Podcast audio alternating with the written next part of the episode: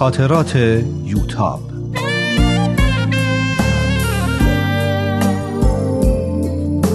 اثری از روحیه فنایان.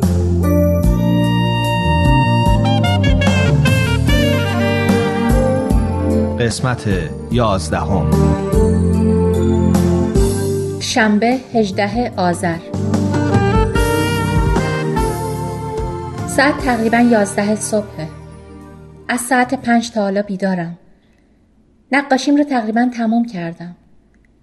می‌خواستم قبل از اینکه مشغول درس خوندن بشم اون را تمام کرده باشم. دکتر برای ویزیت نیومد. اما به من قول داده. فکر کنم بعد ظهر بیاد. صبح طبق قراری که قبلا گذاشته بودیم از طریق اسکایپ با مامان حرف زدیم. بعد از اینکه همه چیز رو واسش تعریف کردم گفتم می‌دونم کار نسنجیده ای می‌کنم. ولی دست خودم نیست. بهش علاقه من شدم. نمی‌تونم در مقابل اظهار علاقش بی تفاوت باشم. نمی‌تونم دوریش رو تحمل کنم. می‌خوام عاقل باشم اما نمی‌تونم. من واقعا نمی‌دونم چی بگم. دلم می‌خواد با پدرت هم مشورت کنم. ولی ولی من به دکتر قول دادم که اسرارش رو فقط با یه نفر در میون بذارم. باشه. من چیزی از سرگذشت دکتر نمیگم. اما درباره کل قضیه باید مشورت کنیم. هر طور شما صلاح بدونین. میترسم. میترسم دکتر نادری نتونه عادتهای زندگی گذشتش رو فراموش کنه. توی زندگی زناشویی شرایط سخت و مشکلات زیادی پیش میاد. همیشه همه چی به وقف مراد نیست. این برای کسی مثل دکتر نادری که تو گذشته عادتهای بدی داشته می‌تونه امتحان سختی باشه. ممکنه محبتی که به تو داره برای اینکه اون رو به یک مرد خانواده تبدیل کنه کافی نباشه. مشکل اختلاف مذهبی و خانواده و سایر مسائل هم که هست. باید سعی کنی واقع بین باشی. پیدا بود که خیلی نگران شده. متاسفم که باعث نگرانی شدم. اما باید به اون می‌گفتم.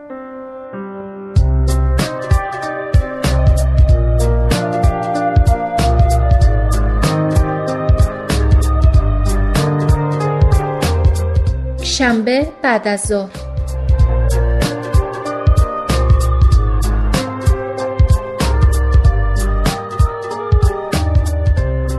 ساعت نزدیک دوازده ظهر بود که دکتر نادری به موبایلم زنگ زد.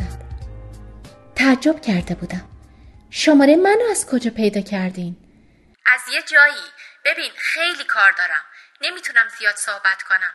فقط زنگ زدم که بهت بگم امروز نمی‌تونم بیام. با نامیدی گفتم ولی شما قول دادین.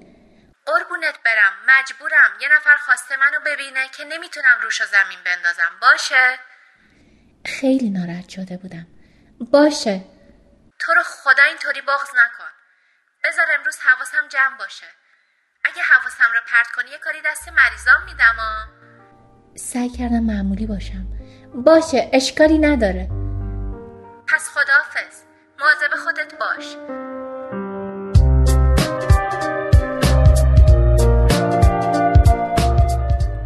مامان و سهراب برای ملاقات اومدن فهمیدم که چه کسی می‌خواسته دکتر نادری رو ببینه پدرم مونا هم اومده بود و بیشتر وقت ملاقات به برنامه ریزی درسی گذشت مونا چند تا کتاب هم واسم آورده بود قرار شد با دکتر نادری و بیمارستان هماهنگ کنن که در روز یکی دو ساعتی رو بچه ها بتونن به بیمارستان بیان و در درس به من کمک کنن. بعد از ملاقات نشستم و سعی کردم درس بخونم. ولی اصلا فکرم متمرکز نمی‌شد. یعنی پدر و دکتر نادری چه صحبتی کردن؟ قرار شد فردا از طریق اسکایپ با مامان و بابا صحبت کنم. اما دلم شور می‌زد. چطور تا فردا صبر کنم؟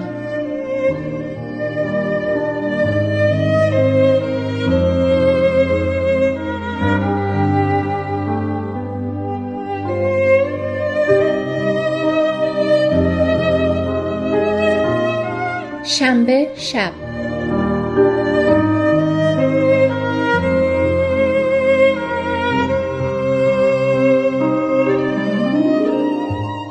نمی‌تونستم درس بخونم.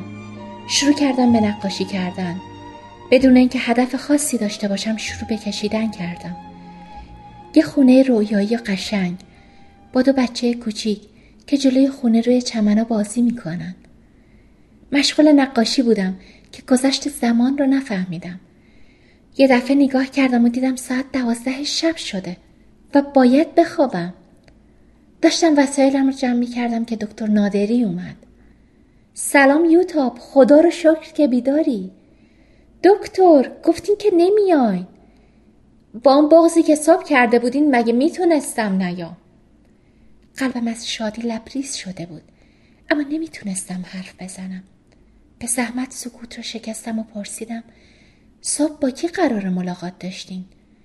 با یه آقای محترم که قراره به زودی سمت غلامیشون رو به من بدن اما متاسفانه از این جریان زیاد راضی به نظر نمی رسیدن. پدرم چی گفت؟ اینکه حاضر نیست دختر یکی یه دونش رو به دکتر بی سر و پایی مثل من بده. پدر من هیچ وقت اینطوری صحبت نمی‌کنه.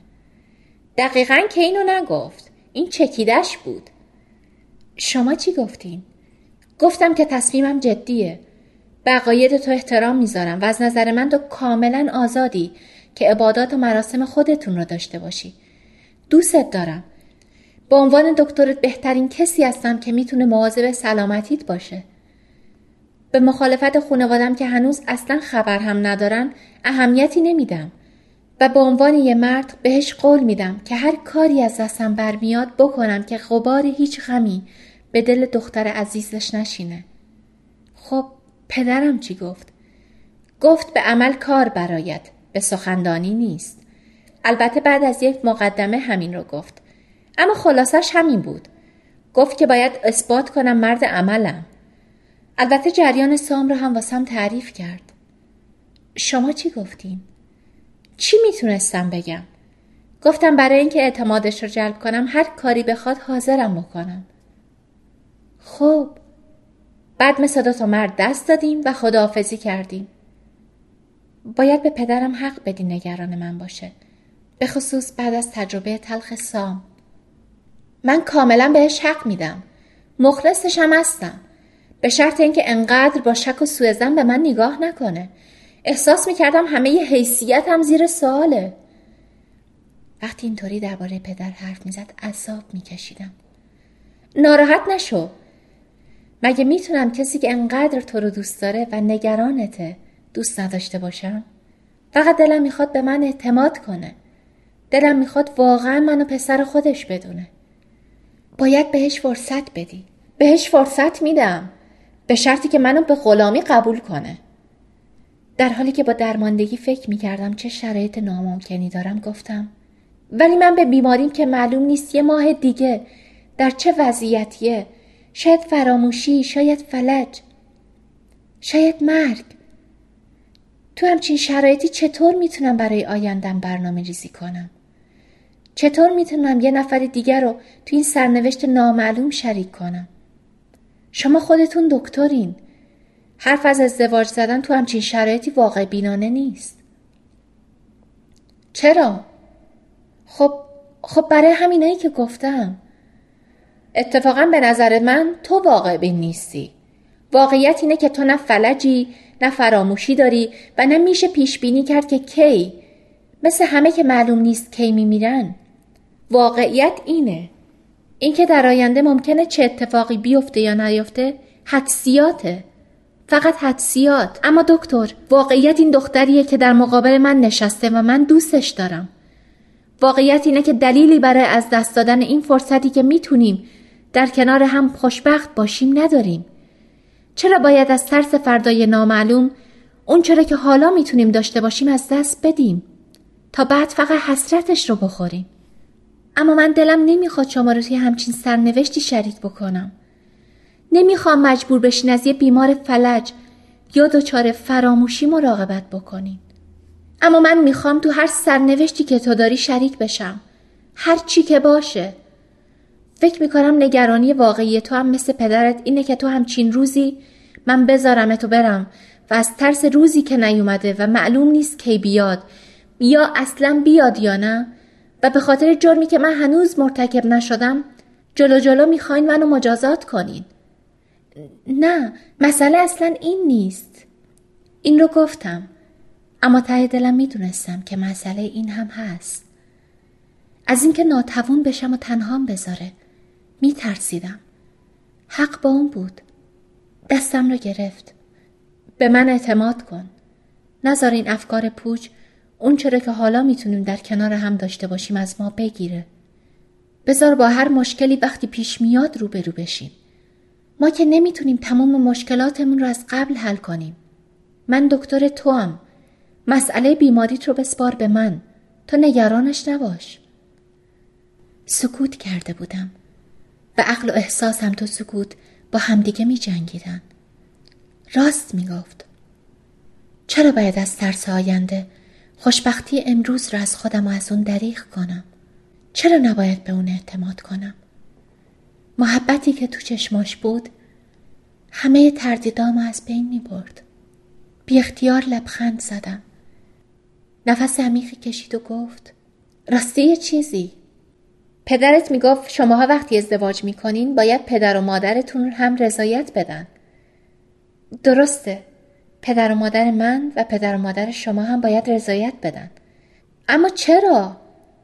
یعنی من برای ازدواج با تو حتما باید رضایت پدر و مادرم را هم به دست بیارم یعنی من با سی و چهار سال سن اونقدر بزرگ نیستم که خودم درباره ازدواجم تصمیم بگیرم موضوعی نیست این قانون برای ایجاد محبت بیشتر بین خونواده ها و جلوگیری از اختلافات بعدیه. شاید این موضوع باعث بشه که بین شما هم تفاهم بیشتری به وجود بیاد. ولی اونا تا حالا با هیچ کدوم از کارهای من موافق نبودن. همیشه دفعه اولی هست.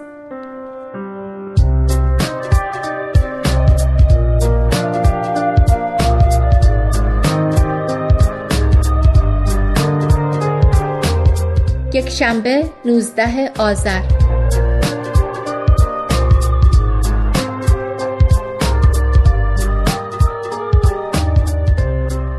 امروز دکتر نادری برای ویزیت نیومد.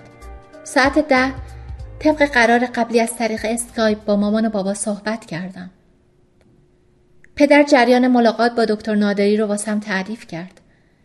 تقریبا همون بود که دکتر دیشب تعریف کرده بود. بعد مامان گفت یوتاب یه چیزی هست که بهتره بدونی و ممکنه روی تصمیم گیری تو تأثیر داشته باشه. فهمیدم که می‌خوان درباره بیماریم صحبت کنم. مامان اگه منظورتون بیماریمه خودم می‌دونم و اصلا جای نگرانی نیست. انقدر دکتر نادری رو تحت فشار قرار دادم که مجبور شد بگه. آمان به پدر گفت دیدی گفتم می‌دونه من دخترم رو می‌شناسم. پدر گفت حدس می‌زدیم که فهمیده باشی دخترم تو دیگه بچه نیستی خودت می‌تونی عواقب یه همچین ازدواجی رو حدس بزنی ما تو رو در شرایطی برابر با برادرات بزرگ کردیم هیچ فرقی بین شماها نذاشتیم. اما در همچین ازدواجی تو عملا همه حقوقت رو از دست میدی. برای از خونه بیرون رفتن، مسافرت کردن، درس خوندن، حتی مسائل پزشکی عمل کردن. برای هر کاری باید اجازه شوهرت رو داشته باشی. وگرنه نمی‌تونی.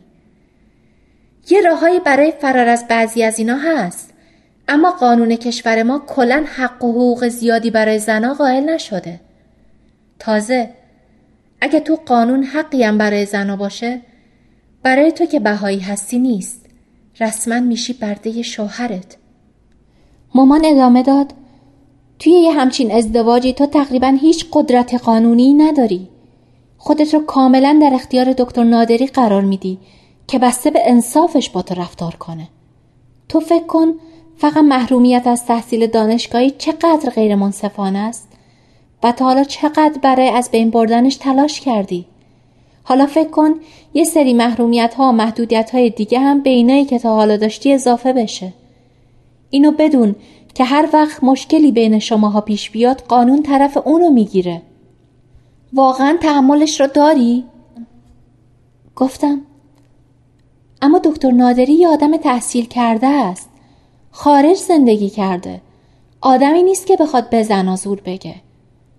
پدر گفت این قوانین رو دکتر نادری درست نکرده. ممکنه متوجه غلط بودنش هم باشه.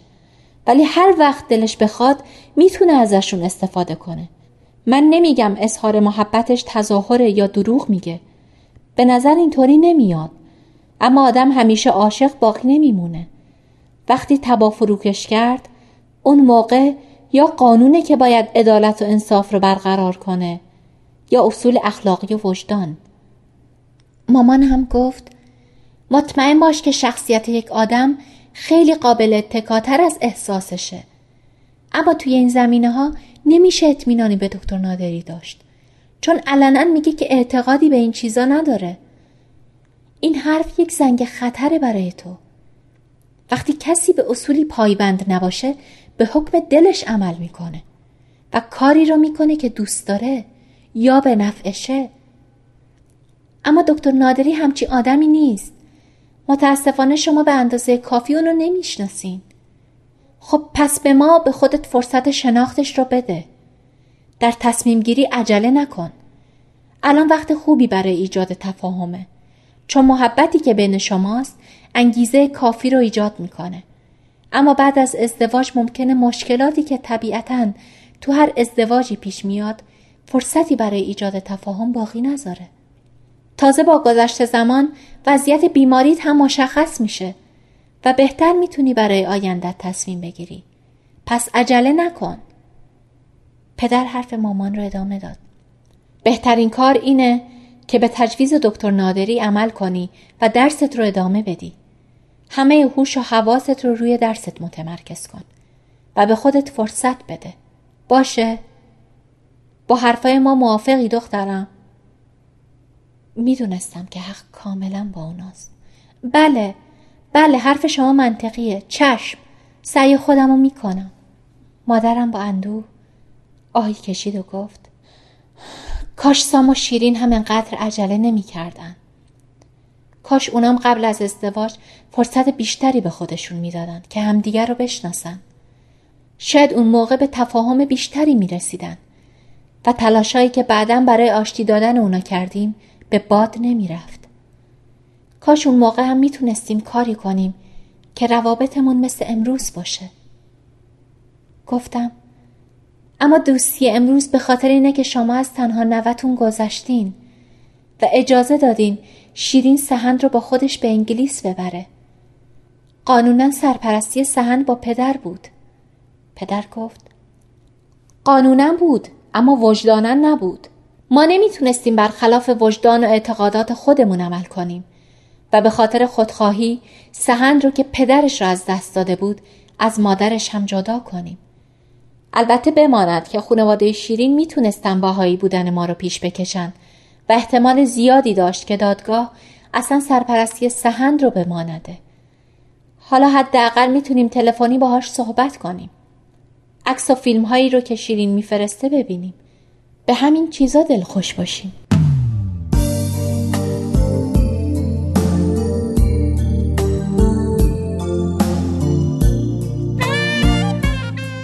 با یوتاب در قسمت بعد همراه باشید.